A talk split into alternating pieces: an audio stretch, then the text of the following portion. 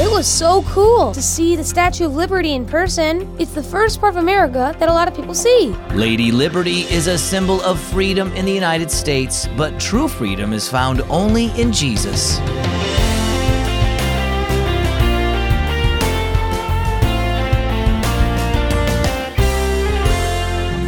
Hi, welcome to Keys for Kids. My name is Zach.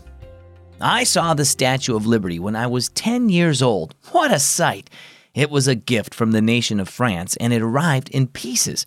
Believe it or not, it took four months to put the whole thing together, and every time someone looks at it, it's a reminder of freedom. It's good to be free, but it's better to be free spiritually, and that only comes by believing in Jesus. Philippians 3:20 says, "Our citizenship is in heaven, and we eagerly wait for a savior from there, the Lord Jesus Christ." Our story today is entitled Gateway to Freedom.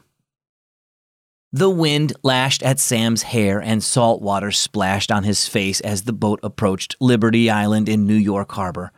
"Look, there she is," Sam said, pointing to the Statue of Liberty. He stood at the rail as they got closer. I've heard this area called the Gateway to Freedom, Grandma said as the boat docked. Isn't the Statue of Liberty beautiful? My grandparents certainly thought so, said Grandpa. I remember them telling me what it was like to come to America from the Netherlands. They said the Statue of Liberty was the first sight to welcome them to a new land. I bet they were glad to get here, said Sam. Grandpa nodded. Yes, they were. They were also glad when they became citizens of this country a few years later. Do you know the poem written on a plaque at the base of the statue? Sam asked. Mrs. Croy had our class memorize part of it. It says, Give me your tired, your poor, your huddled masses yearning to breathe free.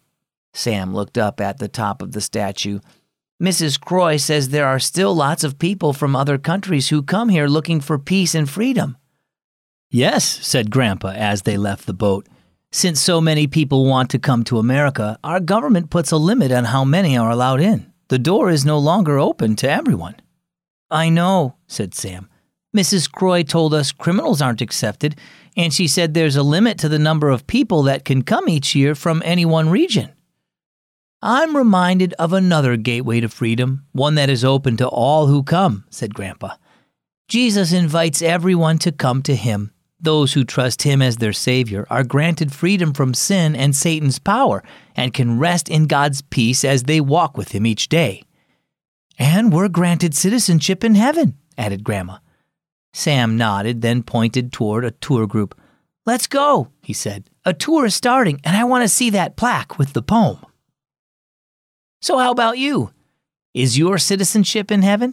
Have you come to Jesus, trusting Him to save you from sin and give you eternal life?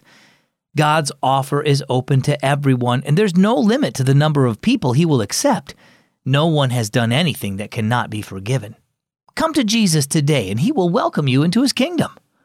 For more information on what it means to trust in Jesus, get your parents' permission and then go to keysforkids.org/salvation. Our key verse is Philippians 3:20.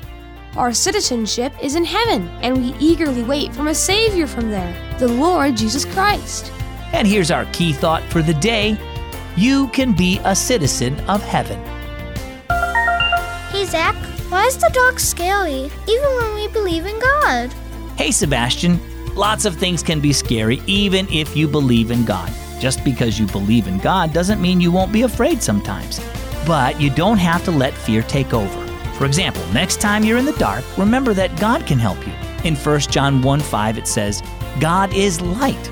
In him there is no darkness at all. It's okay to be a little afraid of the dark. Just remember that God will help you and be like your spiritual flashlight. I'm Zach. Thanks for listening to Keys for Kids.